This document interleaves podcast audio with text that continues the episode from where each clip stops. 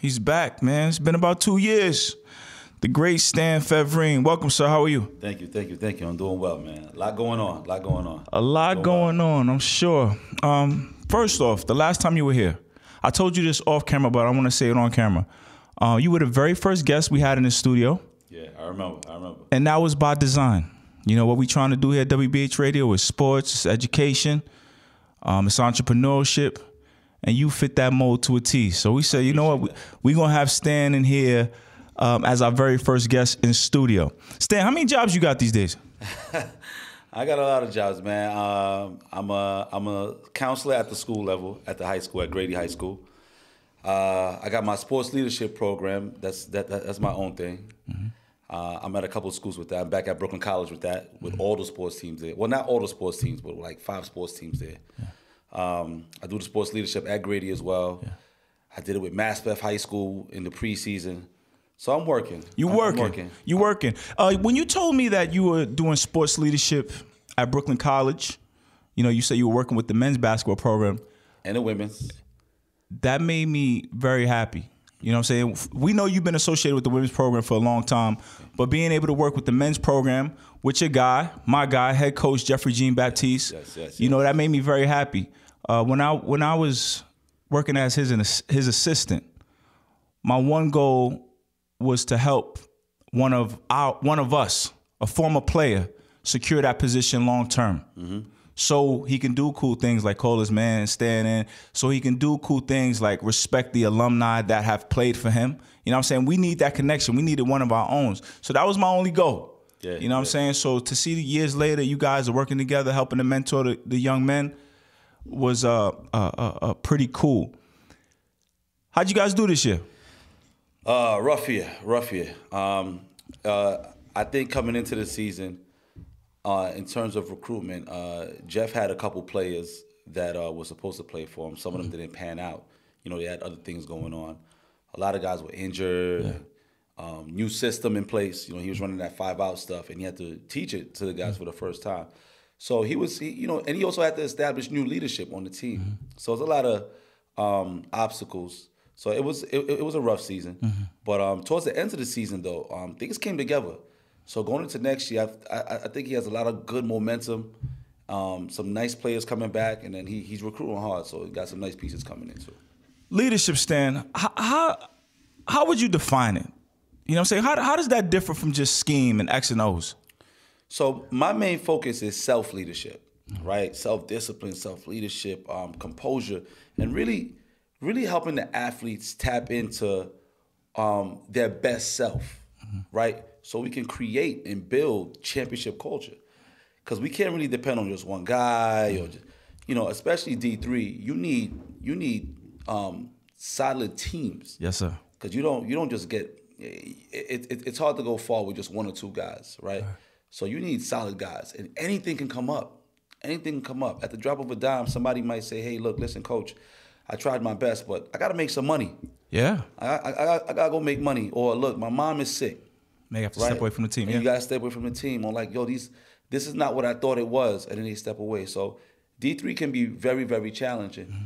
So you need self-leaders. Mm-hmm.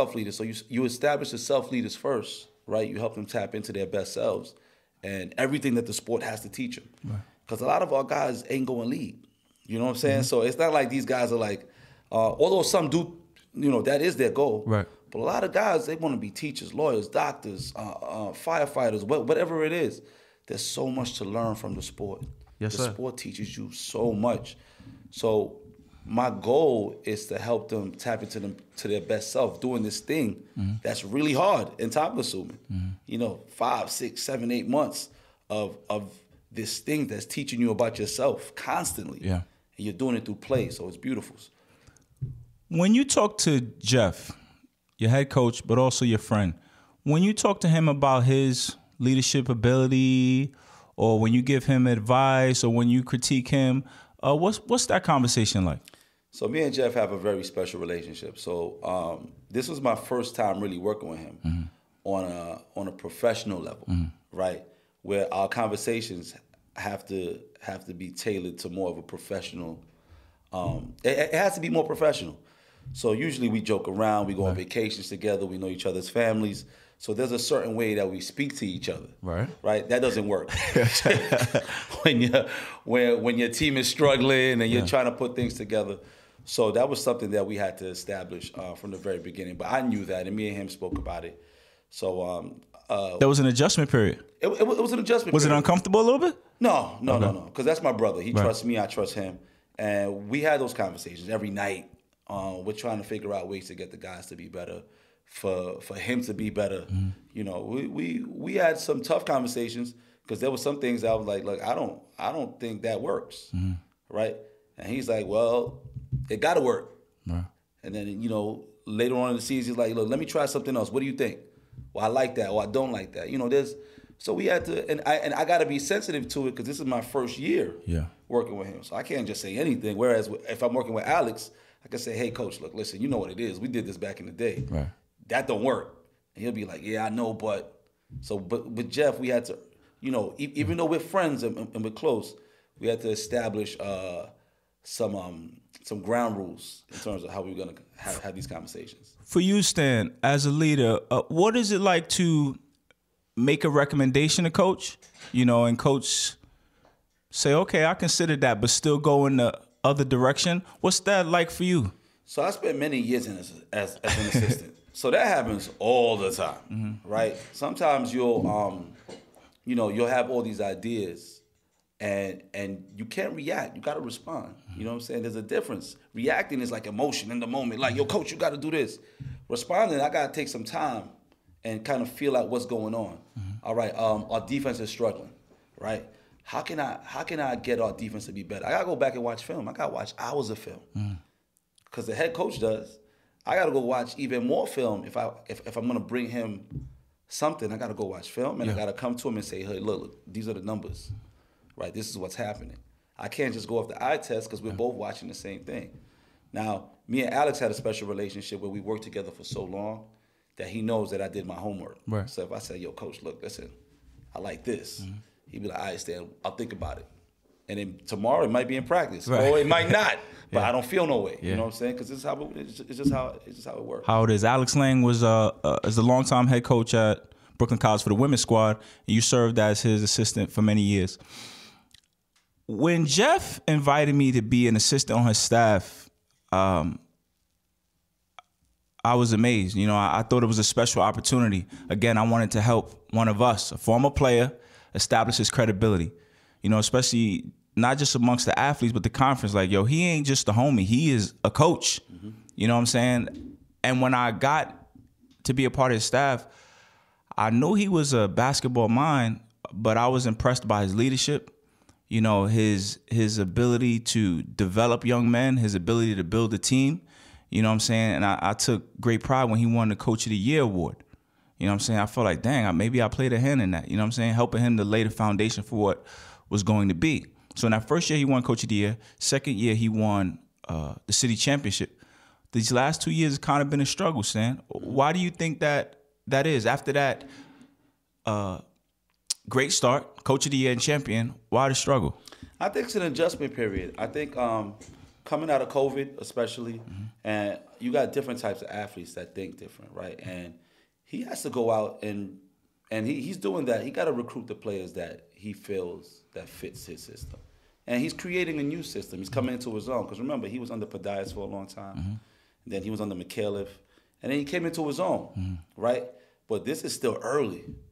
It's very early, and Brooklyn itself as a place is going through a lot of changes. Mm-hmm. So getting players in looks different now. Yeah. Right? From like 10 years ago, from 5 years ago. Mm-hmm. It looks different. The type of athletes that you're going to recruit, the connections that you make. You make some connections as an assistant, that's one thing. But as a head coach, it's a different ballgame. You know? So as an assistant, you could be out. As a head coach, you got to be around a lot. Mm-hmm. So you got to depend on your assistants to do that job. And again, D3, assistants ain't full-time. Right? So assistants got full-time jobs and stuff. So he's coming to his own in terms of bringing in his own players and created a system, you know, for those players. Stan, my stance, and I said this on a podcast before, that man is asked to do a full-time job with half the resources, Stan. Yeah. So I see the struggles. My coach don't – he didn't lose his ability to coach the game. I feel like the fact that he's part-time and I feel Brooklyn hasn't given him the resources to be what he needs to succeed, like his competition has at John Jay, like the guys at Baruch have, it's going to eventually catch up to him. So I don't look at the last 2 years as bad years. I think of the fact that he won Coach of the Year and won championship is that much more phenomenal. Now, Jeff is an amazing, like he's, as a player, he was a quiet leader, mm-hmm. right? And he's generally a chill person, just laid back. Yeah. But he has a certain intensity mm-hmm. and a certain love for people, you know, especially people development, mm-hmm. that it's going to get him far. He's going to do very well as a coach. Right.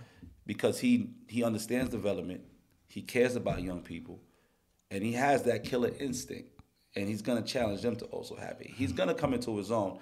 Having a full-time job at Brooklyn would change everything, without a doubt, because he could only give that much more support, right? And staying full-time, you could monitor grades. You can do one-on-ones. Recruitment, Stan. You go back to his championship year. The championship game MVP was Anthony McLean. The story goes that one of the alumni helped bring in Anthony McLean because Jeff is only one man. You know what I'm saying? He can't get to every game. That's how small the margin is for error. You know what I'm saying? If that alumni didn't bring in that championship game MVP, yeah. who knows what we would have been. You know what I'm saying? So, Stan, if you look in the conference and his competition, Baruch just went back-to-back.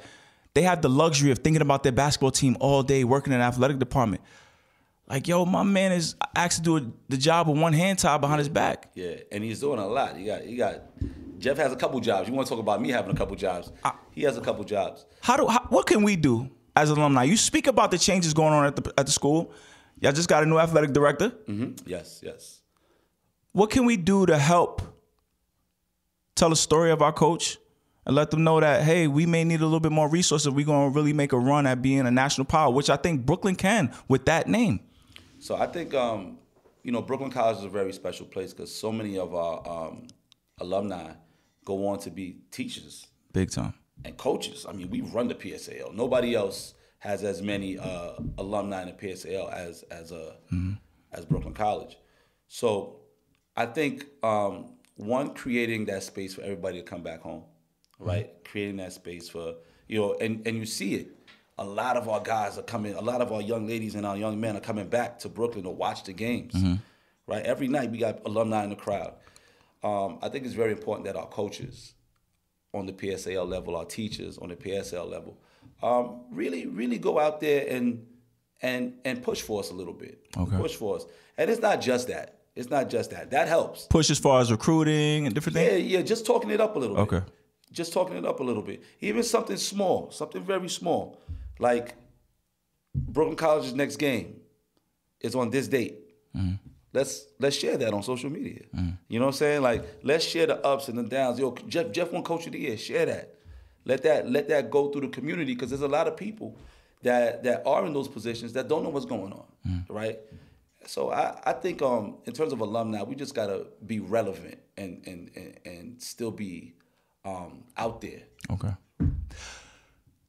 The new athletic director. Yes, Mr. Smiles. Mr. Smiles. Yes.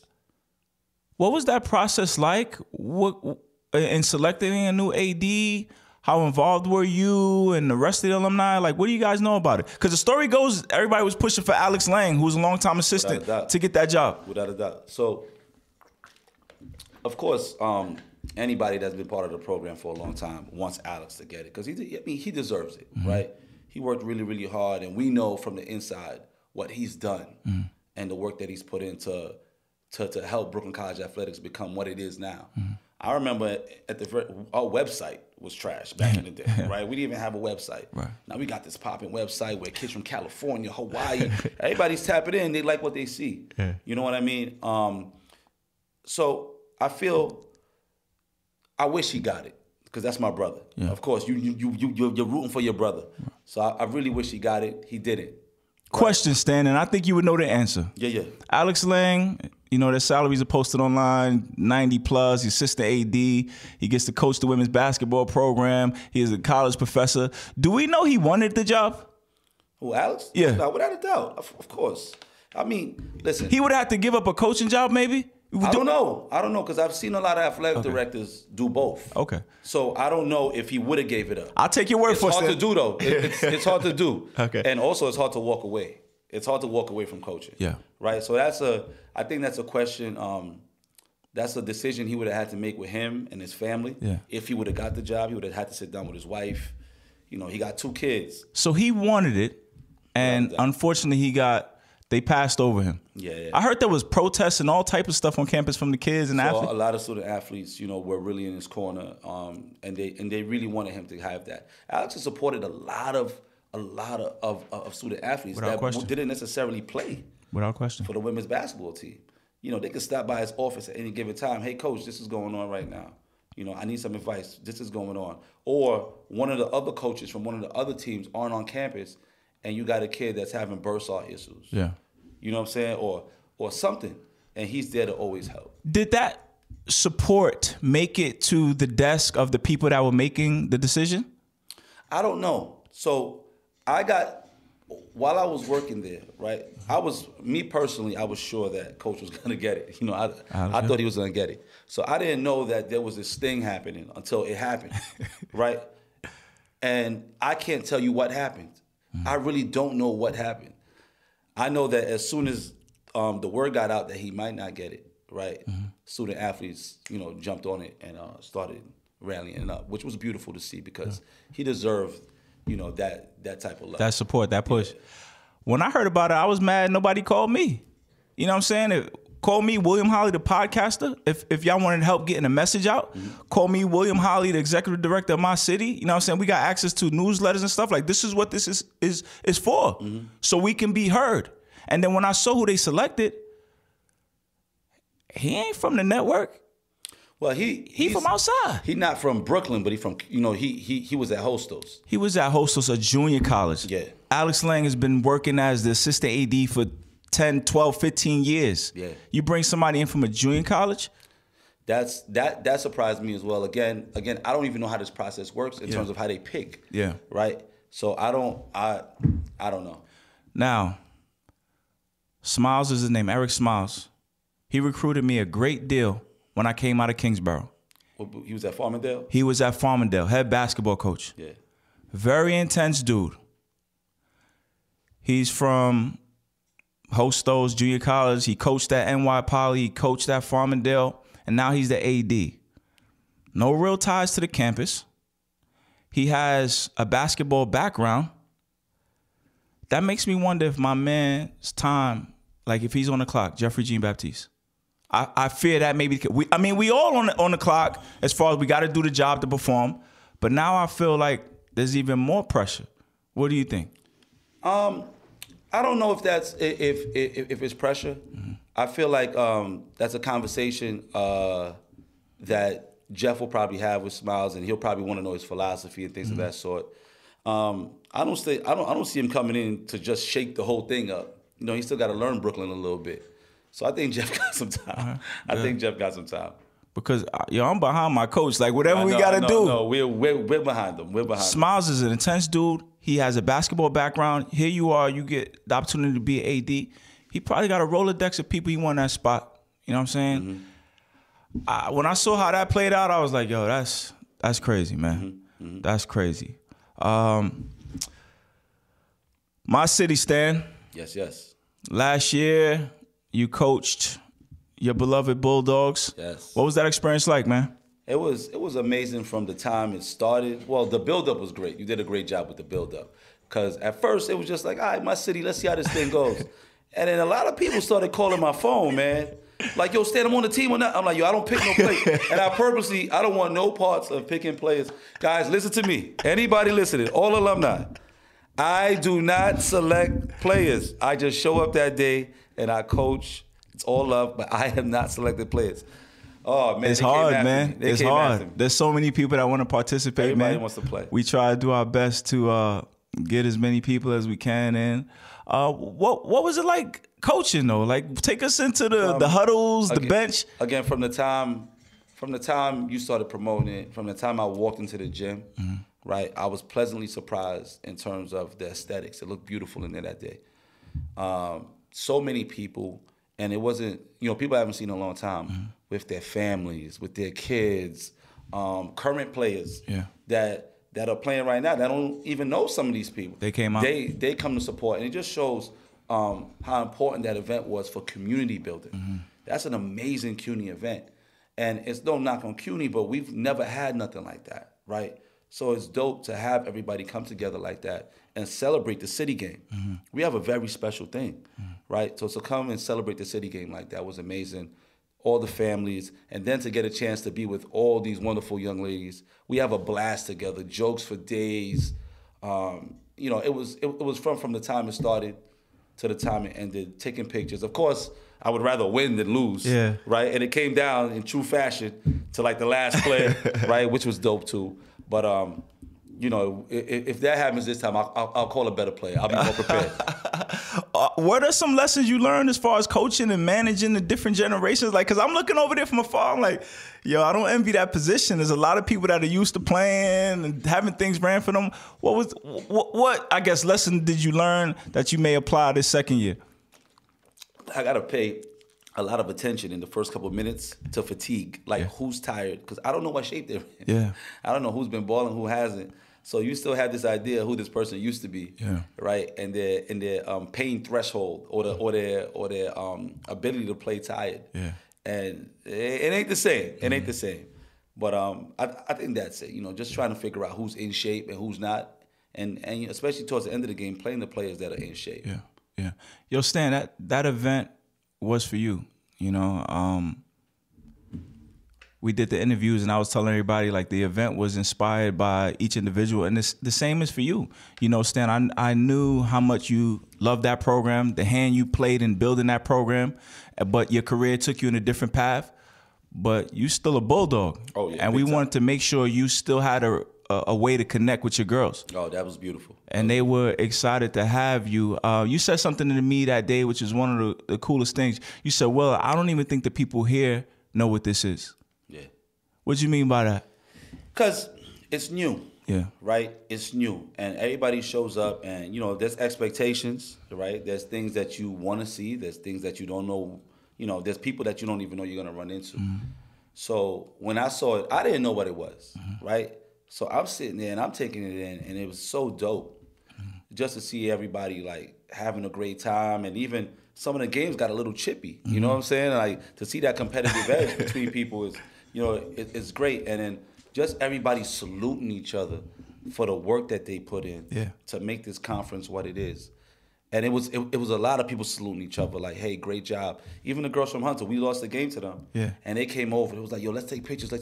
It was a moment that we'll never get back. For sure. You know, in that way. So it was just great, man. It was a great vibe. Even you was on the bench for the men's game too. Yeah, yeah, and yeah. That's why I try to tell guys, like, yo, we all are part of each other's stories. Family. If I think back to some of my biggest wins, they big wins because of the level of competition I was going against. Mm-hmm. You know what I'm saying? We probably couldn't shake hands and stuff the way we did back then, but 10 years later, I could give you that salute. Yes. You know what I'm saying? And we can still go out there and compete. And everybody loved Coach Stan. The girls, their parents, everybody, like, hopefully we have a bigger turnout this year. It was great to see Jeff out there on the court too. You know what I'm saying? I love to see the players with their coaches. You know, Jeff, Meek, guys that help to nurture and mentor these young men. Now they all on the same court. So that's one of the biggest things I enjoy about my city. What'd you guys do for the Super Bowl this year? We kept it chill, man. Me guys, my brother's a football coach in New Utrecht, so he's a big football guy. Yeah. So I was hanging out with him and a couple of my guys. We just at a bar chilling, watching the game. Mm-hmm. This is the first year two black quarterbacks started the game. Mm-hmm. I had no idea that happened. You know, 2023, I figured we had been there already, but no, this was the very first year, and a lot of the stories were coming about the black quarterback and their journey. What's your earliest memory of perhaps watching a black quarterback? Warren Moon days, right? That run and shoot out in Houston, right? Warren Moon, what's the brother from Washington, man? Doug Williams? Doug Williams, right? Doug Williams. Of course, like the greats, like Warren Moon was great. Yeah. But the sensationalized players, the players that just had you going crazy, like Mike Vick. Yeah. You know, that era of quarterbacks were, it was rare. Yeah. You know, it wasn't something that you saw all the time. Did you know that, like, yo, this is rare, like, back at that time? Because all of the stories that came out about the journey of the black quarterback that played out this year during the Super Bowl made me reflect. And when I look back, some of my favorite players, Steve McNair, like, I didn't know at the time that I was attracted to these guys because they look like me. But that's the way it was. Steve McNair, Donovan McNabb. At the time, did you know that, like, back then that you were watching something special or anomaly? Definitely not. Mm-hmm. I didn't feel like that because, you know what it is with ESPN becoming the way it is now, and all these media outlets, right? These stories are, you know, they're spoken about widespread, right? You hear the stories all the time, and back then you didn't hear that perspective. Right? People didn't speak through that lens. You know what I mean? It was like, oh, he's great. He's a running quarterback, or he has a great arm, and he's great. But this idea of there's not enough black quarterbacks in the league. Wasn't even a conversation, you know, that I was aware of. Right. Not enough black coaches. You know, I wasn't aware of that. Those weren't things. It was like one of those things like, oh, it's supposed to be a white quarterback. Right. and a black running back. Mm-hmm. You know, a white running back or fullback, you know, white fullback makes sense. Right. Like Mike Allstott. Yes. Right? For it was like, that makes sense. But then you got a McCaffrey, right, on the 49ers right now, that was rare. It was like, oh, wow, you got somebody like that. So I wasn't aware of those conversations, not as an early teen.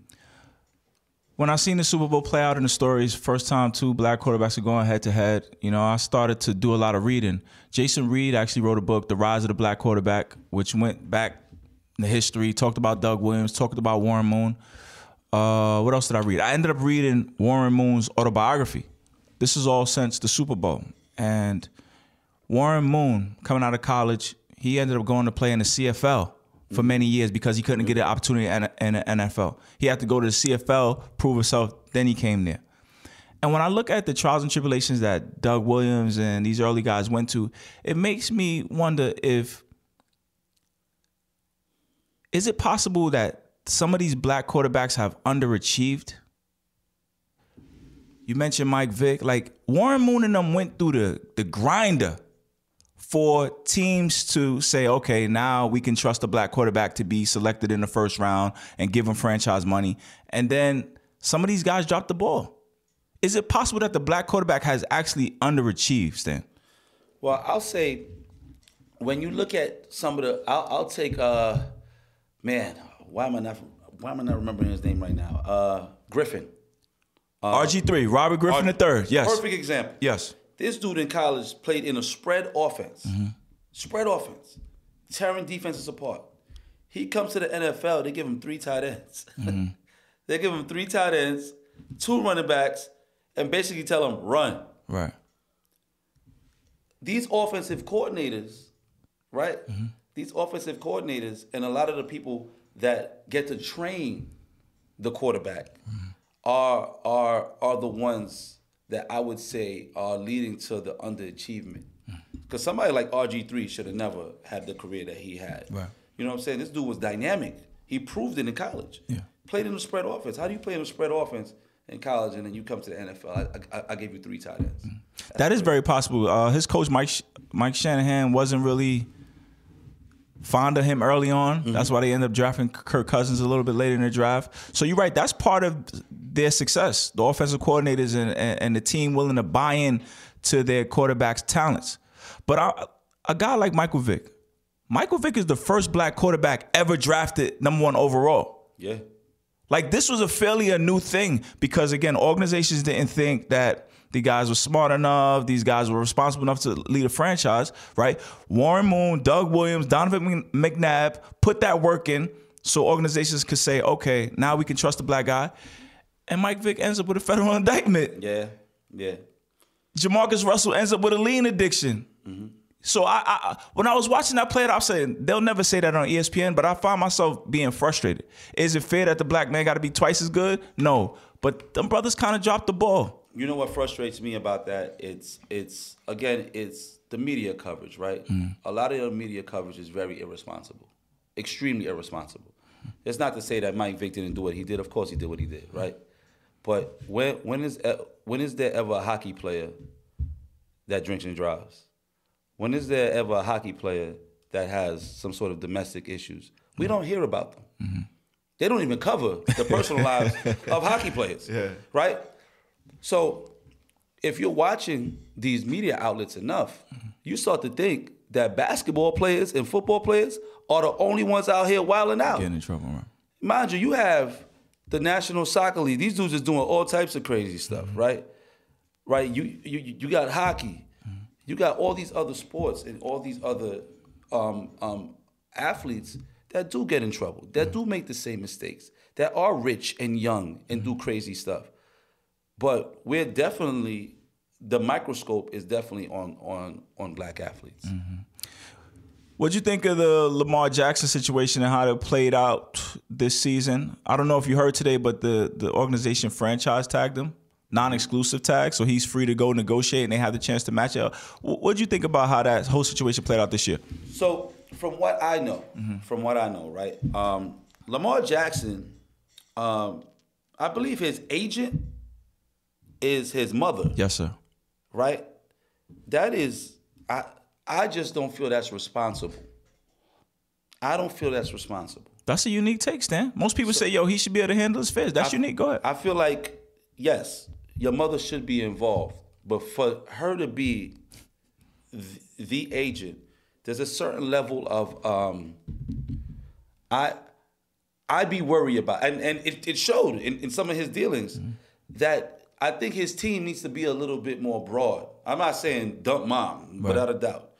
Keep mom, but you need a bigger team. If he doesn't already have one, I don't know. But him having a black quarterback, having his mother as his agent, to me is a little irresponsible in terms of dealing with the NFL. Mm. I think you need a little bit more. This is very unique, Stan. Some will say, yo, this is the age of athlete empowerment. You got LeBron James moving around with his friend Rich Paul. Like, if Lamar Jackson knows what he wants, he should be able to represent himself. Now, LeBron and Rich, just like I was telling you about me and Jeff. Yes, sir. You know, our conversations could be like this, and it could be like that, right? Right. If my mother was my agent, I'd have a hard time saying certain things, yeah. You know? And I don't know Lamar's relationship with his mom, obviously, but I don't know. I think that was interesting, that's the stance that he took. Mm-hmm. And you see, he's not being valued the way he's supposed to be valued. Now, many people believe that he did suffer an injury, but they felt he could have came back and played in the season, but he didn't because he didn't have that contract. Well, you got to protect yourself, right? Your career's not going to last forever. Now, Stan, at the beginning of the year, he implemented a deadline. If we don't work out a deal before the beginning of the season, I'm going to stop negotiation. I'm going to play my way through. Seemingly, I guess he felt that he was going to be able to raise his value. So how could you now pout and sit out in the middle of the season, Stan? I don't know. That's a good question. And that, again, that does come back down to your team. Like, who's advising you? Because you're taking a huge chance here. Yeah. You know, there's a lot of money being left on the table. So, I don't know. I thought that was just a poor act of leadership. I feel like he sunk his team's season. Mm-hmm. Yo, bro, as a teammate, I want you to get your money. Nobody going to feed your family. But if you decide to walk through the doors, I need you to be ready and be ready to perform. So now I ask this question, right? So, okay, valid point. Mm-hmm. Now, the organization also wants to win, correct? Yes. So can they find a middle ground? Because they're not willing to budge neither. You under contract for this year. Mm-hmm. Either you hold out, but if you show up, you cannot get upset and pout in the middle of the season. Mm-hmm. You impose that deadline of, yo, if we don't get it done, I don't want to negotiate in the middle of the season. I'm going to play out. We just watched Aaron Judge do it for the Yankees. He said, yo, if we don't get a deal before the beginning of the season, I'm going to just play it out. He played it out to the tune of being an AL MVP, getting busy, setting a record for most home runs in the AL. I felt that was a poor act of leadership on Lamar Jackson's part. Now, he's currying favor from the fans, like, yeah, pay our guy. But as a teammate, like, yo, bro, you walk through these doors, you got a ball. Yeah. You got a ball, man. After the Super Bowl, the story, of course, is Eric Bieniemy, offensive coordinator for the Chiefs. Like, why this guy can't get a job? He would end up leaving the Chiefs and going to the lateral position with the Washington Redskins. You saw that? Yeah. What do you make of that? I don't know. You see this happening in NFL a lot, though. Mm. Like, this sort of thing happens. So I can't call it, right? It's one of those things. It's like, well, I don't know where he fell short. I don't know what the conversation is. You know what I'm saying? Like, why I need a little bit more, because I don't really know the backstory in terms of why. You know, I don't know. Stan, I felt, yo, this is one of the dumbest things I've ever seen in the NFL. Eric Bieniemy was the offensive coordinator for the Kansas City Chiefs. He's possibly coaching the best football player ever. And he goes to the Washington Redskins. If the belief is you can't get a job because you black, going over there don't change that. Yeah. The Washington Redskins are a team that's not stable. Their owner's under investigation. Like, this is the if this is his decision making, it makes sense why he can't get a job, Stan. Yeah. This is nuts. Furthermore, Stan, you talk about leadership. Because he can scheme something doesn't mean he gets to be the CEO of the team. No? Well, so this is another conversation, right? Because a lot of offensive coordinators, right, especially on high-octane offensive teams, right, there can be some ego behind that. Okay. Right? There can be. I'm not saying there is, but I can only imagine if I'm the OC, right, yeah, and our money, the way we make our money is our offense, like the Kansas City Chiefs, yeah, right? Kansas City, they put up points. People come see Kansas City score the football. Yes, sir. Right? I could imagine the level of confidence, right, an OC can have in terms of being the person that runs the show a little bit. Yeah. You know what I'm saying? So I could see how that could be an issue. Now, with Eric Bieniemy, if he goes to Washington and the Kansas City Chiefs continue to be successful, which we think they will be, with possibly the greatest football player ever in Patrick Mahomes, that gives the NFL the license to say, see, it wasn't Bieniemy. I think this guy's going to sink whatever little value he has, Stan. Now, you remember Mahomes in the Super Bowl a couple years back? Yes. Against Tampa Bay? Yes. Right? They frustrated him. Oh, yeah. They frustrated him. He learned from that. Mahomes? He learned from that. Yeah, he had to learn from that. Right. Because they had him in circles. They had him running crazy. He looked crazy that game, right? Mm-hmm. Is it safe to say that maybe Bieniemy kind of helped him get back to a different level? Without question, it's possible, Stan. But for whatever reason, they said the guy had 15 interviews or something. He's not closing the deal when he goes in these rooms. Mm-hmm. Something may be missing. Maybe it's in the leadership department. How come we never heard him speak? Yeah. You go into one of the worst franchises, you think that's going to help you? You got Andy Reid as your coach at Kansas City, who is singing your praises because Andy Reid is comfortable in his position. Mm-hmm. You go to Washington with a head coach maybe looking for a job in a year or two himself. Like, that dynamic, to walk away from the Chiefs at this moment, that's just not very smart, son. And it, to me, it just highlights, like, dang, if he had to make them type of decisions, it makes sense why he can't get a job. Do you remember when Tom Thibodeau was the defensive coordinator on the Boston Celtics? Yes, sir. Right? We've never seen nothing like that. Both coaches standing up. Both coaches standing up. This guy, eyes, like he's screaming. Yeah. He's screaming out coverages from the sideline. Yeah. Then later on we find out that he's this mastermind and these are the things that he brings to the table, right? And then he slides off and gets a head coaching job. Yeah. Everybody was like, this guy, that's not his thing. He's a defensive coach. Right. right? He's gonna go over there. And he got criticized for years for not knowing the offensive side. The offensive side. For years. I never thought that he was that bad on offense. But once you get that label, you know, once they give you that label, that might follow you, right? And that might be the case with him. Maybe they're saying like, look, yeah, you're an offensive guy, but maybe you don't bring enough on this side. Right. You know, that could be the case with him.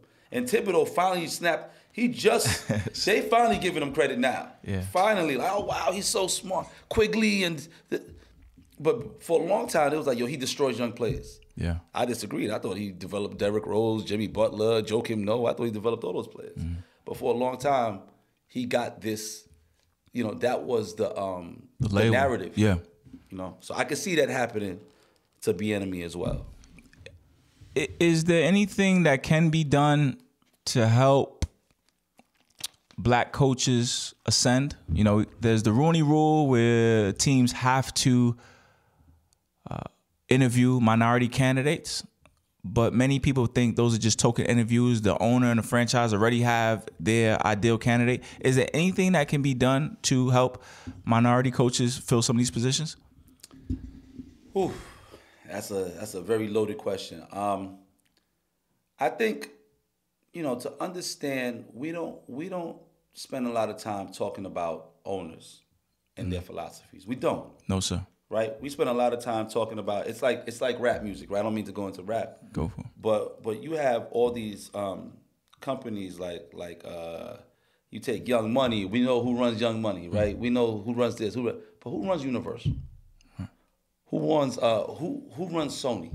Who's the CEO of Sony? We don't talk about those people. Right. So when something happens to the artist, we lock in on what we know. But the parent company, the person at the top, we never talk about. So when we're talking about hiring black coaches, we got to talk about who are the owners and what are their philosophies, right? We got to put a little bit more pressure on who's at the top and not just the middleman. You know what I mean? For sure, for sure. Stan, I find you to be a dynamic dude who, when you walk in a room, you can make things happen. No matter who's in the room, black, white, male, female. I would like to think that. And that is a skill. I don't think that just happens by chance. I like to consider myself that type of individual also. When you walk in a room, no matter who's there, you understand the dynamic. So, Stan, can you offer us any insight to brothers who may find themselves in being the only black in the room, the only male in the room, and still being able to get the job done, still being able to perform? I'll give my little 2 cents. When I walk in a room, I try to figure out what my value is and make sure everybody else knows what my value is in that room. So that's my little 2 cents. So I come with purpose, right? I come with purpose. So if I'm here to do this job, or if I'm here, I'm in the room for a purpose already. I got up that morning, I set a goal, I'm going to achieve that goal, right? Once I walk in that room and I've set that goal, I want to make sure, number one, that goal is specific. I want to make sure it's measurable, it's attainable, it's relevant, and there's a timetable to it. So if I'm there for 2 hours, I'm going to give my best 2 hours. And every conversation I have, I'm going to speak with love, right? I don't believe love and fear can sit in the same seat. I believe you're either doing something out of love or you're doing it out of fear, right? And I don't like the process within fear. I don't like the process. I don't want to ever let the moment get so crazy that I'm so scared. Or, of course, fear comes, but I don't want to act out of that. I want to act out of love. So if I'm having a conversation with you and it's a hard conversation, I'm going to do it with love, right? If the moment gets crazy, even when my kids get into fights at the school, and, you know, I'm trying to break it up, but it's with love. Yeah. I try to keep my ego out of it. I'm not worried about the way I look, the way I sound. As long as I'm doing it with love, I trust that I'm working within my purpose. Yeah. That's dope, man. Love and fear. I think you said that last time. Love and fear can't reside in the same place. But that's dope, man, because I think a lot of brothers walk in the room and they just feel defeated. And it happens. And it has to happen. Like, that feeling, you can't make it, but the composure you have especially when you're setting goals. A lot of our brothers set goals, and we were talking before about this, before the interview. A lot of our brothers set goals, right, that aren't necessarily achievable or attainable yet, right? Right. So then they can't measure it, right? And there's no timetable to it because it's so, you know, so now you walk into this room, and of course you feel uncomfortable because you don't see the finish line. It's like, well, if I'm the, you know, you pick your favorite point guard. Jalen Brunson, right? He gets past the first defender, in and out, crossover, gets past the second, Hezzy, gets past the third, gets past the fourth, gets past the fifth defender. At this point, he should be at the rim. Yes, sir. What if there's no rim? All these skills he got don't even matter because there's no goal. Wow. There's no goal. The boy, he's talented, but there's no goal. So without that goal, without that basket, without that end zone, how long can you keep on going? Mm-hmm. You're going to fall into the fear. You're going to fall, you know, it's going to be hard to persevere and get past all these obstacles because you don't have a goal. So our brothers, when we walk into these rooms, got to have a goal. You got to have specific goals and really lock in on that. Do you write goals down, Stan? Yeah, now I do. Now I do. Yeah. I've, you know, so I'm my fiance, who I'm getting married to in May. Congratulations, right? May 20th this year. She's also pregnant. Salute. So baby's doing 4 weeks. Wow. So my mind is constant. Not my mind has never been like this. Now my mind is really all over the place. I'm a Gemini, so my thoughts be all over the place. Yeah. But now it's really like that. So I write down a lot more things now about the things that I want for my daughter. I'm having a daughter as well. Mm-hmm. For my family, you know, for my students, you know, even today, I was like, yo, I gotta make it here at before 7, because I told Will I was gonna be here. So as soon as the game was over, I ran here. That's low. You know, I gotta write those things down. If not, I'm gonna be all over the place. Long term, short term, how do you break it down? Long term goals and short term goals? Yeah. So short term goals. Now, I'm just saying, when you write down, like, what's your approach? Both. Yeah. I have my long term goals in my phone, because I'm in my phone every day. I have them in my office, right? My office looks a lot like this, by the way, a lot like this. So I have them in my office. My short term goals are in my phone. That's daily. That's something I gotta go to daily. Mm-hmm. So one of my short-term goals might be like, look, today I wanna speak to at least 4 or 5 athletes about their grades, right? Mm-hmm. Or, hey, I gotta make sure mom gets some medication today. That's a short-term goal, like little simple stuff. So that's in my phone, but my long-term is up on the wall. Up on the wall. At work and at home. That's dope. That's dope. Stan, you been in them high schools for how long now? Woo. 2008, just about 2008. How long is that, man? 2008, I'm no math. 15 years? Yeah, 15 years. So about 15 years, yeah. I've been working as a sub last couple years. You know, my only experience outside of that was my own time in high school, which I graduated in 2003. A lot has changed. A lot. What would you say are some of the bigger changes you've seen over your 15 years in a New York City public high school? I would say our kids now have way more distractions than we had. We didn't have these sort of distractions. You know what I'm saying? Like, also identity, right? We didn't have all these options for identity neither. Like, you go on Instagram and you got Instagram models that look like this, and you got these brothers that look like this, and you know exactly what they're wearing, and all these different, like, you could be anybody you want now, right? And you're spending so much time on these platforms that they're shaping your mind. Yeah. Right? They're shaping your mind. And I talk to my students about health a lot, right? Mental health, intellectual health, and whatever you put in your body, whether it's food, whether it's sound, whether it's words, you know, it affects your mental health. And our young people are ingesting a lot of toxicity. I don't want to be a victim of just paying attention to articles or things I see on TV, but is this generation less happy? Is that a real thing? It's hard. It's very hard to be happy because you're never good enough, right? Never good enough. We'll take a situation like, let's take a high school basketball game like today. Yeah. My precious Grady Falcons lost to Law and Tech Jets. To Law and Tech. Grady had a great season. Mm-hmm. Great season. Division champs. Great season. The division championship in 1995 would have been celebrated hard. That division championship would have been celebrated hard. You could have lost in the chip, could have lost in the Sweet 16. That division championship would have been celebrated hard. That division championship right now is the last thing on those boys' minds. And it's going to go, you know, into, we're going to go 2 years from now and maybe not even talk about it, right? But it was a goal, it was achieved, it was beautiful, it was a great moment, and it's something to be celebrated. But it's hard to be good enough in this environment. It's hard to be good enough in this environment. Stan, that's a great example. And many times I'm looking at my kids and I see that.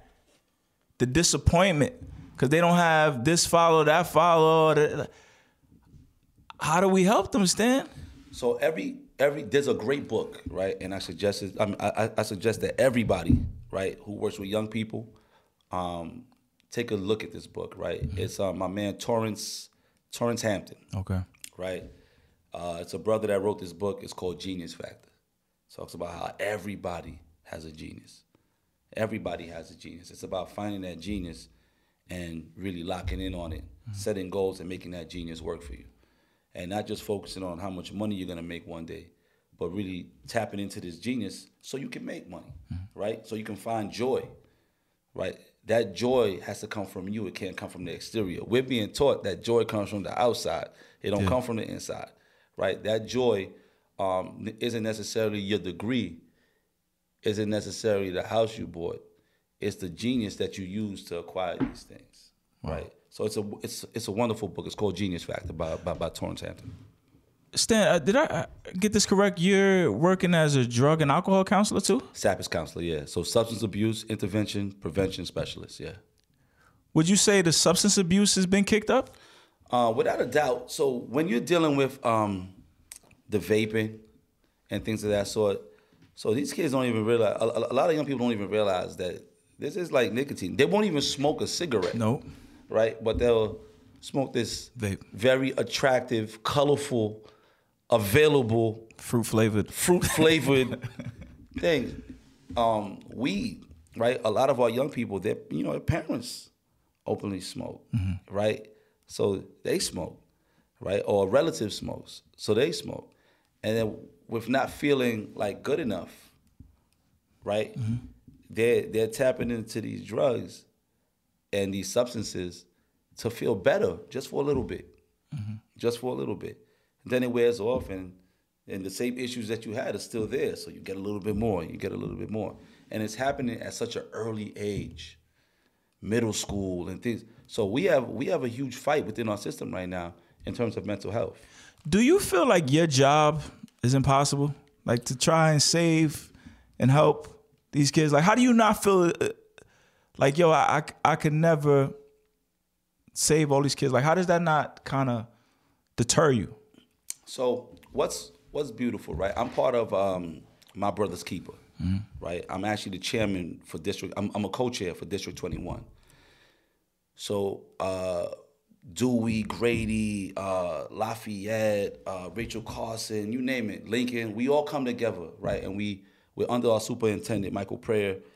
We have these meetings, right? Sometimes the chancellor's there and we all sit down and we come up with solutions, right? It's a beautiful thing. So to be part of a network like that and see people talking about the issues in our neighborhood, mm-hmm. in our schools, in our communities, and actually sitting down and talking about and coming up with solutions, student-led. Mm-hmm. Student-led gives me a lot of hope because it just shows we got to create more of that, right? Mm-hmm. It's not going to be all fixed in one day, but we got to create more of that. I didn't have that growing up. Mm-hmm. So just imagine like a brother like yourself who is always looking to uplift, right? With the same spirit you have now, just imagine you were being groomed in ninth grade. Mm-hmm. In ninth grade. Right. By people in power, right? That meant the world. That meant the world, yeah. You know what I'm saying? And having access to Barack Obama, to having mm-hmm. access to the chancellor, you know what I'm saying, yeah. and your superintendent, and being able to have a voice and a seat at these tables, mm-hmm. that's amazing. So, you know, that's what I look forward to in terms of creating more of that mm-hmm. for our young people. I'm a part of the Gentleman's Factory. Jeff Lindor, who also graduated from Grady High School, played at Grady High School back in the day, he created the Gentleman's Factory. Oh, yeah. An amazing network of young men, well, of men yeah. of color who are doing the same, who are in boardrooms, buying property and doing business deals and doing yeah. amazing stuff. I didn't know these things were existing until I was a part of it. I didn't know you was a part of that. Yeah. I learned at the Gentleman's Factory when I was getting a suit made, and a dude invited me to this. He said, this is his office. And I'm like, yo, this place is kind of snazzy. Yeah, yeah. That's the one on Flatbush. So there's two of them now. There's one on Fulton or something. Yeah, amazing space. That's dope. That's dope, man. 24-hour access. That's pretty dope. They had a podcast space in there, too. Podcast space. Very nice. We've been trying to connect for a long time. Things just kept popping up. I said, I want to get Stan's take. I want to get Stan's take. And I thought about you when...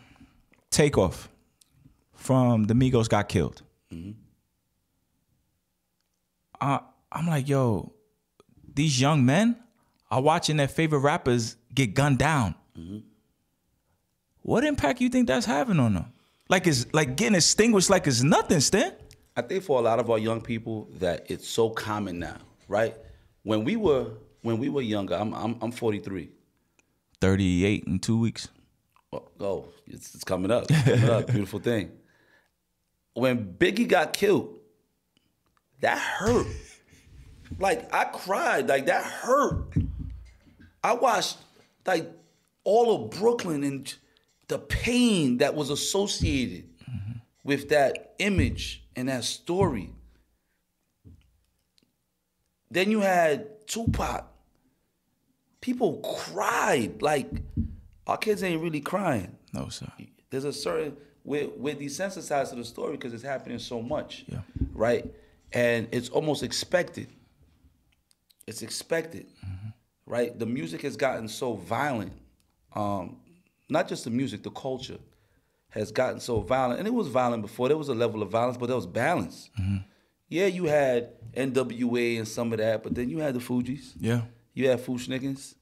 You had De La Soul. You had conscious hip-hop, you had gangster hip-hop, you had club hip-hop, you had stuff to choose from. Mm-hmm. This right now is constant. It's an attack on the mind. Like I said, it's like food. Yeah, you got to be careful what you intake. What you're taking in. And then our kids are taking this stuff in, and it's almost out of control because a lot of the parents don't even know what's going on, right? Like, they don't know the new words, yeah. the new lingo that's out. Every day, if you don't work in the school, you have no idea what to do with young people. No idea, Stan. It's hard, right? I'm not saying parents don't know what to do with their kids, but, like, these groups of young people mm-hmm. and the culture that they're participating in, right? Even the dances that they're doing yeah. and where it's coming from, like the Philly stuff and the Jersey stuff. Parents don't know where this stuff is coming from. Mm-hmm. Right? And a lot of educators don't know. They don't. So now the kids are literally teaching themselves. Mm-hmm. Yo, Stan, speaking of music, when we go to play some of these high schools, all right, we play the hip-hop. Yo, Stan, I went to one high school. They playing the hip-hop with the curses. Yeah. Yo, I was mortified. Yeah. And these songs, you say, it's getting more violent. We lacking balance, which is true. These songs are naming real people that are deceased. Yeah. Stan, I looked around like, damn, I'm the old guy. Like, is nobody else sick by this? Yeah. And our young men are just getting planted in the head that their life is easily extinguishable. Yeah, our young men and our young women. Our young women have taken on that take as well. So at my school, right, at Grady we have some amazing people, right? Miss Kima Jones, who's worked at Grady for a very long time. She's also ambassador for My Sister's Keeper, okay. and chair for my Sister's Keeper in our district. You know, everything after school goes through her, okay. alongside our APs as well, but everything goes through her. So the music we play, where the fans sit, how we exit, mm-hmm. you know, everything is planned, right? I'm not going to say the school because I don't want to throw nobody under the bus, but there's been some high schools that I've been to to watch my godson play and other people, there's no control. None. Over the crowd, and there doesn't seem to be a need for it. Right. So if I bring my 4-year-old child to a game, my 4-year-old to come watch her big brother play, yeah, right? She should be as protected as anybody else in there. Without question. Right? That gym shouldn't be left to the wolves. That's a family center.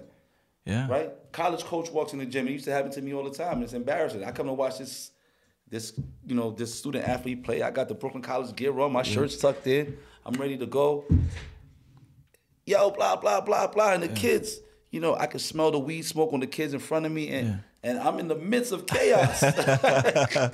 Yeah. You know what I mean? And it's just one of those things. We got to represent our high schools better. And we got to have the Kima Joneses of the world in working after school. Let's pay these people to make sure that our after school events are ran well, because after school events represent your school to the fullest. That's the most people you're going to see in a space for that amount of time. For sure. Football game, it's going to be like 100 people out there. They're in there. Right? That's a representation of your institution. Basketball game, you're going to have 50 to 100 people all piled up for 2 hours. Mm-hmm. Gym class might be huge, but that's 45 minutes. Mm-hmm. You got 2 hours. This is a representation of your environment. For sure. So we got to pay people to make sure that those events are ran smooth. There was one song that I learned of this season. I guess the lyrics go, so-and-so got hit in their bean. You familiar with this song, Stan? I've heard it, but I know what getting hit in your bean means. Yeah, it's about somebody that got hit in that bean. So if you beat a team, you say, oh, so-and-so got hit in that bean. Yo, bro, I was like, yo, this is too much. Yeah. Like, there's no balance. It's too much. And I wonder subconsciously the impact it's having on these young men. Without a doubt, you see it on social media even more now. All the fights happen. Yes. Right? And that's because we are creating the environments for that. You know, parents, the audience watching the game, coaches, referees that aren't necessarily skilled in terms of how to de-escalate. Yeah. You know, there's refs, you know, jump ball situation, 2 players on the floor. What are you waiting to blow the whistle for? Make a decision. It's going to go down there. Yeah. Like we see it happen all the time. So everybody involved, we need to make these spaces way more safe. And the music cannot be that. Just like to what you're saying, there's no way the music can be like that. So are we going to be the corny school that doesn't play these tunes? Like, and this is why I reach out to you. I feel like your jobs is becoming impossible today. So shout out to Mr. Bruce Filosa, right? The OAD at Brooklyn College, right? Bruce, you know, you can say a lot about Bruce, but one of the things that Bruce made sure of is that our product was not tampered with. So he had to hear the music in advance. Who knows if he knew what he was listening to? Yeah. But I knew what he was listening for. Yeah. He heard a curse word, that's not playing. That's not it. Right? That CD's not playing tonight. Right? We got to make sure that we're protecting our brand. And he did a very good job at that for a long time, and protecting stuff like that and making sure that we weren't the institution where you come to a game with your 5-year-old and that's happening. Mm-hmm. You know what I'm saying? And again, a lot of APs, right, and a lot of principals don't know what's happening in their school after school. They don't know exactly. They're trusting other people with that, right? There needs to be a bigger push in terms of taking care of those events and making sure that we're good. It's great you brought up Bruce Filosa, because I did want to bring him up. I guess we talked about Brooklyn has a new AD, Eric Smiles. Bruce Filosa was there for a long time. Mm-hmm. What would you say his legacy is and should be? Without a doubt, protecting the brand, right? Bruce hired me. I'll tell you a funny story. So when Bruce hired me, I spoke to Alex. He said, all right, look, listen, it looks like you're going to get the position, but you got to talk to Bruce, right? So I'm about 24, 25 years old. I go in there. I'm sitting down. I'm having a conversation with Bruce. Me and Bruce have a good relationship. I was a student athlete at Brooklyn. Me and him have a good relationship. So I sit down with Bruce. First thing he says is, Stan, you can't date the players. Oh, shit. Mind you, I'm 25 years old. Some of these players are 21, 22 years old. So first thing he says, like, look, these are the rules. These are the, yo, when you show up to the games, you got to have a suit and a tie on. You got to wear a suit. You got to wear shoes. And it's so funny to see now because all the coaches don't wear suits no more. Everybody wears, like, the polos and stuff like that. Drives me crazy, yeah.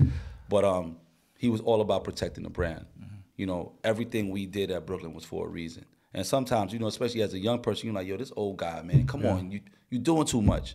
But his legacy for me was what, in terms of how he protected the program. Because we still have that legacy to this day. When people come to Brooklyn College, they feel safe. Without question, without question. And I would add on, you know, I was thinking about his legacy, the fact that he moved on. He ran a clean program. Yes. He ran, no banners had to be taken down, no nothing. Nope. If you put numbers in the books, you better believe they still there. Yes. You know, take it from somebody who watched his program be broken up at your college. NCAA came in and took some wins away. It didn't affect anything from my career, but for my team, my brothers, my former alumni, watching them accomplish something great and it be taken down, you don't want that sting. It's frustrating. Yeah. Yeah. And Brooklyn College never, ever had to deal with that. He oversaw the construction of a new building that everybody calls on. Not easy. So salute to Bruce Filosa. Enjoy retirement. We talk about the music, YSL, and the snitching and all that. Does this conversation come up, Stan? So, you know, so snitching is a very interesting thing, right? So I get the whole idea, like, all right, you chose to do this crime, right? You chose to do this thing. We're all in it together. You can't tell on me when you get caught. I get that, right? Yeah. I get that. But then it trickles down into the culture, right? Where I get a kid that comes to my office, right? And he says, Stan, you know, there's a couple of students that are talking crazy to me. And I feel like I'm in danger, but I don't want to snitch. Like, what? Like, you're not, you are in danger, right? You are in danger. Your parents sent you to Grady High School. They expect you to be safe. Yeah. You're not in a street situation. You're supposedly in the safest place possible right now. Yeah. I gotta keep you safe. This is not snitching. So I gotta rebrand snitching. This happens every year. I give a whole presentation on what exactly is snitching. For real? Yeah, I have to. Because the ninth graders come in, remember they're eighth graders, right? Yeah. So they're impressionable, they buy all this stuff. Like big time. They buy all this stuff. They believe in all of this nonsense. So they come in and they got to be reprogrammed. They got to be retrained in terms of how to deal with high school because you don't know how to do high school yet. I got to show you how to do high school. So you come in, all that culture that you're from, that's dead. Yeah. Right? We got to slowly kill that, but it takes a while. It takes a while. Yeah. Another thing I try to show the kids because I like to call them by their last name. Like I call them Mr. Johnson or something. I had a teacher do that to me when I was in Boys and Girls. Made me feel like I was respected. But now when I do that, yo, you the feds, you the FBI, because they government. And like our youth are taking on they default to being like an assumption of criminality. Yes. You ain't a criminal. You ain't got to worry about anything. And there's this talking about snitching and not snitching. I would challenge them to be in a position where you ain't got to worry about snitching. Now, going back to My Brother's Keeper, right? If we're creating communities of young men that see the power in not being like that. See, they don't know. Yeah. See, the young men that I have that are part of My Brother's Keeper, when we go to these conferences, you have every school from Brooklyn South in the building. Everybody is in the building. So we're all sitting there, and it's like about 7 or 8 young men per school. So you got about 100 of us. And we're having deep conversation. We're talking about impactful, important things. Yeah. And they're doing activities and they're getting to know each other. They've never seen nothing like that before. No. If we're putting our young men in spaces, right, that counter that, right, then we're doing that good criminal work. Element, yeah. But just talking to them about it, that's not their day-to-day. Yeah. Right? But when we put them in these different spaces, then they see the power. For sure. Right? Because what they respect is power on that side. Yeah.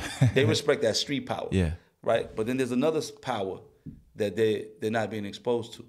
Right? So I definitely think anybody that works inside of a school, if you are, you know, you should definitely get down with My Brother's Keeper, My Sister's Keeper. It's definitely an amazing movement. It's new. How you do that? How do you get it down? So most schools have it, right? Most schools have it. I know all of Brooklyn South has it. I don't know about Brooklyn North, okay, but I know all of Brooklyn South has it. So if you speak to your principal about it, most principals have to answer for it because the superintendents are putting pressure on the principals. Like when they have their principals meetings, they're like, so how My Brother Keeper going? Oh, well, you know, they got to say something. So it's definitely something that if you are looking to make a bigger impact, find out who the ambassador is and team up and work. And it's not like there's a limit. You know, you can have as much as 100 kids. I have 30 kids that are part of mine, right? Do all 30 show up for every meeting? No. But we have a presence on campus every time. We have a presence. And when somebody says, "Yo, I'm My Brother's Keeper," they know what comes with that. That's what's up. Also started the Black Student Union at Grady because I was part of the Black Student Union at Brooklyn College. And I know how impactful that was in terms of having conversations like these. Yes. Because it's not happening in the classroom necessarily. It's not happening in the auditorium, and it's not happening in the lunchroom. It's not going to happen in the gym. We got to create the spaces for conversations like this to happen. For sure. So when we get together and we're having our meetings as the Black Student Union, we're having these deeper conversations about Black culture and about the changes in terms of young people of color. Yeah. That snitching stuff though, Stan, like that is getting crazy. And I try to tell the kids like, yo, I don't even have anything to snitch on. You know what I'm saying? And I ain't no square. I go in my neighborhood, those people say what's up, those people say what's up. You gotta, again, you talk about leadership, policing yourself. There was time I'd be in the park and people playing basketball, and then after a while I see a whole bunch of people congregating and nobody's playing basketball. Well, it's time for me to go now. So, yeah. You know what I'm saying? Like, I don't think they understand that their teachers, many of their teachers, had to survive those same places. Yeah. It's about putting yourself in the right predicament. You know, hip-hop culture is probably, and it's so weird, but hip-hop culture is probably one of the only cultures where the older person's voice, the elder's voice, is not respected. Boom. Right? So here it is. I'm from the same neighborhood as you, right? And I survived it, and I have all these stories and all these skills that I've accumulated over the years, and I'm sharing it with you, and you're like, come on, man, you ain't hip, old head. Yeah. Get out of here, because you're not hip, yeah, right? You're not cool enough to tell me about anything, right? Yeah. So it is a challenge. Only in hip-hop culture. You're right. Only in hip-hop culture. What other culture do you find this? Only in hip-hop culture do we say crazy stuff like word to my dead. Like stuff like that. Like violating the ancestors on all levels. Yeah. On all levels. And it has to change. There's great hip-hop artists out there. Our kids need to understand there are great hip-hop artists out there. The people being put on TV, right, it's on purpose. There's other people that don't spit this message, that don't talk like that, but they'll never get airplay, right? And that's what I mean by the responsibility of media. We're not socially responsible with our media because we don't have to give these people the mic. No, sir. They're not the only ones. There's other people out there. Yeah. But that's the only people that's going to get these contracts. You know what I'm saying? For sure, for sure. Something else that came up that I wanted your help on. I had the PSAL executive director in here. Mr. Ray Haskins. I just saw him at the game. I just saw Ray. That's what's up. That's what's up. Salute to Ray Haskins. And I was asking him questions about getting things done in the city. He's like, y'all should form a union amongst the coaches. And shout out to Anthony McLean. He was watching. He's like, yo, coach, what we going to do? I'm like, yo, bro, I don't know. You know what I'm saying? It sounds impossible to get all these coaches together. And when something sounds impossible, I'm calling Stan Fevrin. Stan, all these coaches, I believe in community. I believe if we are united, we can do anything. But getting the big dogs, the Lawrence Bud Pollards, the Ruth Lovelace, getting everybody on one accord. Like, if we wanted to do something, like, where would we even start? I think you got to start at the top. You got to start with the chancellor. I think that's something that I've learned throughout my years, especially working with My Brother's Keeper. I think you got to start from the very top. You got to start from the very top. And that's to say, right, what is it that our sports what are we trying to do with our sports? Okay. Right? What is the overall message of the PSAL when it comes to sports? What is the overall message of education? Right? Let's not just separate sports from education. I'm going to tell you something that's very interesting. You take a kid with an IEP, right? You take a kid with an IEP. Let them know what that is. It's an intervention plan, right? Okay. So for students with you know, special needs, mm-hmm. or you know, that are struggling in certain areas academically, mm-hmm. right? So it's an individualized plan, right? And there's this assumption, right, that the child that has this has issues learning, right, in certain areas. Okay. Right? So like, hey, they need a little extra time with tests, and I believe that. I believe that. But then that same child, you put him on a football field and he's playing offensive line, he knows every play. Yeah. He studied every play. He knows every single play. On the dot. Blue 54. All right, I got to do this. Red 38. Okay. Oh, I'm going to get upfield, block him. And right. Same child who has an anger problem on paper, right, has composure on the football field. He doesn't let the moment get too crazy. Right. He's not getting into fights, and he's banging bodies. People are talking crazy to him, and he's figuring it out.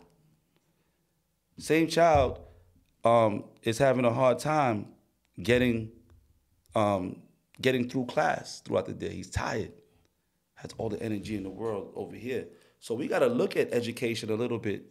We got to look at it a little different, because our young people are learning in some very dynamic ways. Wow.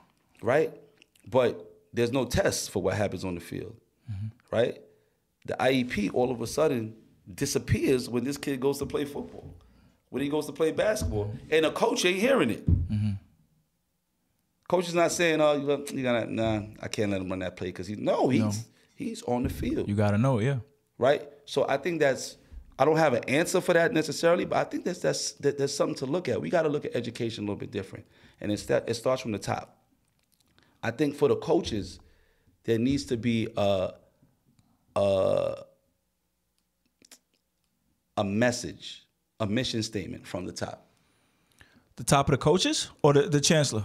Chancellor. Working with the coaches, having conversations with some of the coaches, right, to figure out what are some of the needs of the coaches, right? Because before we create a union, we have to know, one, what we're up against. Also, two, what support do we have? If we're not getting support from the top, all right, so then who's next? But I think that would be a reason to create the union, to apply pressure to the chancellors and the mayors. You know what I'm saying? We can't just wait for a benevolent one to say, hey, what do you guys feel? We got to kind of organize first before we can apply that pressure, no? So now that's one of those conversations, right? Is it coming from the students, or mm-hmm. is it coming from the staff? Or is it coming from the parents? Because everybody should be involved. Mm-hmm. Everybody should be involved. That's a community conversation. And that's why it's so important to have it happen from the top. And I'm not saying wait. I'm not saying wait. Right. I'm saying let's reach out to some of our leaders, right? We all have access to our superintendents, right?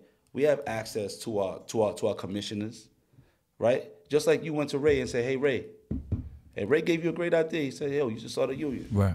Right? But now starting a union, what does that look like? Because remember, teachers are still part of unions. Still part of the UFT. Yeah. There's things you can and you cannot do. Yeah. Right? So what are the limitations there? What are the limitations for the coaches that aren't part of the UFT? Mm-hmm. There's some coaches that are doing this straight out of love. Are they still part of the union? Yeah. Right? So Stan, you ever had to summon a group to come together to go to battle and fight for some resources from the powers that be? Maybe a principal or a boss or anything? So I try my best to get my students to learn how to do that, right? Inside the building. I try to teach them how to be assertive and how to go about doing those things. Stan, you teach them how to challenge authority, to go after? Without a doubt. This year we haven't had a meeting yet, right, with the principal, but every year the principal comes in with the State of the Black Student Address, mm-hmm. right? She comes in, she sits down with BSU, and she has a conversation with them about where they are within the city in terms of their grades. Any of your coworkers threatened by you teaching the students this? I think, you know, sometimes you hear stuff, right? Because what's gonna happen is, all right, a freshman comes in, They don't know the marking periods. They don't know how this works. Yeah. So right now, like the first marking period ends March 15th, right? So now this young person doesn't, if they don't know that the first marking period ends March 15th, how are they gonna finish strong? Right. Right? So instead of getting a 65, they could have easily got a 75 if they would have knew. Mm-hmm. You know, you need a timetable for your goals. That's what I'm teaching them. Right. So now I tell them like, yo, listen, the first marking period ends March 15th. They go to their teacher like, look, listen, I went and I was checking my grades. You ain't great on my grades. Wow. Teacher's like, yeah, I didn't get to it yet. All right, cool. So now grades come out. These magic grades pop up. And you're like, wait, hold on. Didn't I have to have a conversation with you about this? Yeah. Stan, she didn't put my grade in. Or he didn't put my grade in. All right, well, the next step is so-and-so. You're talking to ask your parents to come up. You got to teach them how to be assertive for themselves. We have some great teachers at Grady. But people make mistakes. Things happen. Yo, Stan, right? That's crazy. That's the right thing. You got to teach them how to survive in this world. And I would want somebody to do it for my child. I would want somebody. Not all of our parents speak English. Yeah. Not all of our parents know what's going on. So now the kid is up there, and they got to figure it out. A lot of our kids aren't even comfortable having a conversation with an adult. Big time. So here it is. You know, you don't feel something's right, and you holding it to yourself. Well, you know, where's the love in that? So I try to get my kids to be as assertive as possible. This is a big deal. So they don't even feel comfortable talking to adults. And you said they just sit there and take it on the chin. They'll fail, they'll this and that. You know what I'm saying? But we should be preparing them to stand on their own as they go out in the world. That's the key. So what type of tactics? Talk to us, Stan. What type of things you are teaching them to do? Well, life skills. You know, you want to start with life skills. So little things like, again, setting goals, right? Understanding health. Understanding health and understanding stress. Because stress will make you do some crazy stuff. You're having a hard time in math class, right? You're not doing so well. You did all right in middle school, but now you're in high school, you're not doing so well. It's embarrassing for you to not do well because you're not used to not doing well. Yeah. So now you're showing up a little late. Showing up late goes into not coming, right? You're sitting in the back of the class, you hiding, hoping that nobody don't call on you. So you're trying to basically fail on the low. Yeah. Or, hey, look, listen, that's stress, right?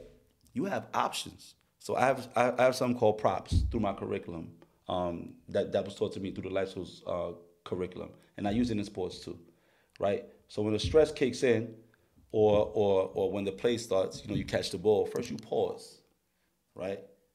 Then you reflect. After you pause, you reflect. Then what are my options? Then you prioritize your options. Right? And then you select props. You know what I'm saying? Same thing in basketball. You catch the ball on the wing, you catch. See what's up. You see, you know, depending on your game, you might shoot it, you might put it on the floor. What are my options? You pick one, and then you go with it. So I try to teach them how to identify options and then select the right thing to do. Always putting them in good positions, giving them skills to make good decisions. Because a lot of young people just don't. They don't have the skills yet or the tools to make good decisions. And I was one of them. I had the same issues. So in learning and coaching and, you know, all this stuff comes together, you know, I'm just spitting it out. It's not coming from nowhere. You know, I'm learning this stuff. Yo, Stan, this is dope stuff, man. This is dope stuff, man. You're the environment you created at Grady, not just in the classroom, but in the sports arena.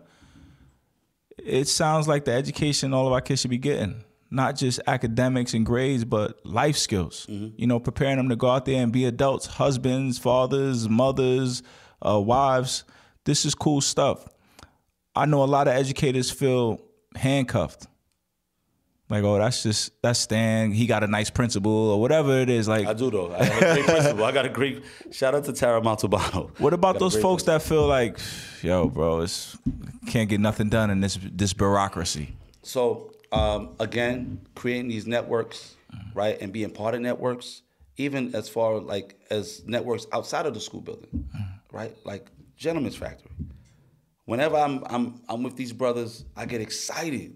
There's not a time that I'm around them and I'm not excited because I'm hearing about stuff that I didn't think was possible, right? So we need to create these spaces for us to come together and have these kind of conversations. So if you have a resource that I need, I can share it with you. Gotcha. What's next, Stan? This baby. So her name is Praise. I can't wait till Praise is born. So that's next. Wedding's May 20th. It's in Mexico, so we're planning that.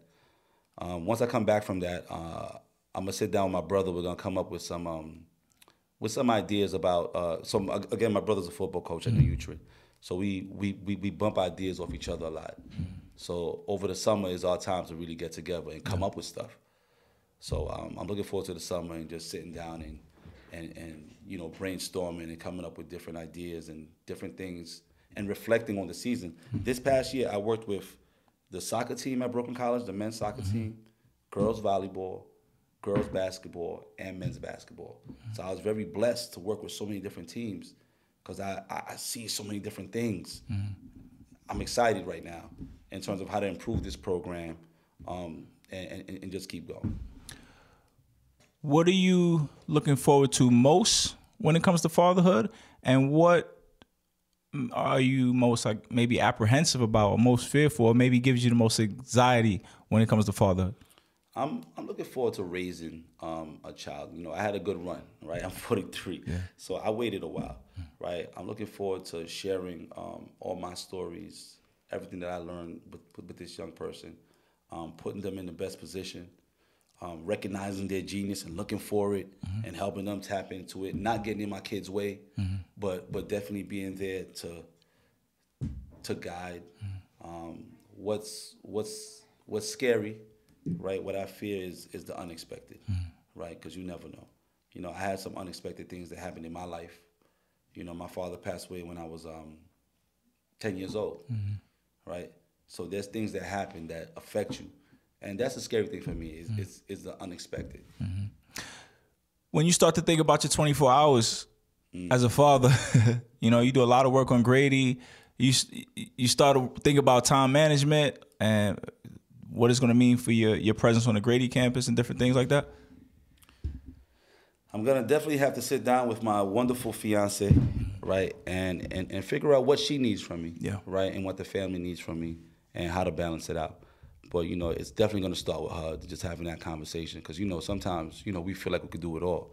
And we don't even realize, like, there's this thing right here that really needs to get done.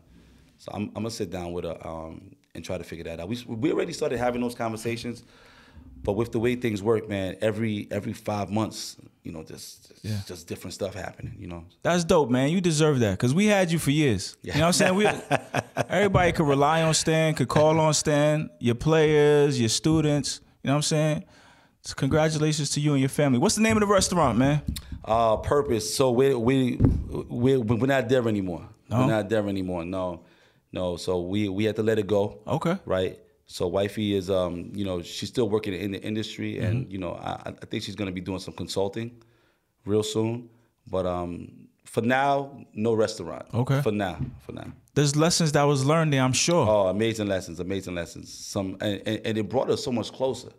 It brought us so much closer because I really got a chance to see her in her bag and in her purpose and how challenging this can be. And we really made it through that, through the pandemic as well.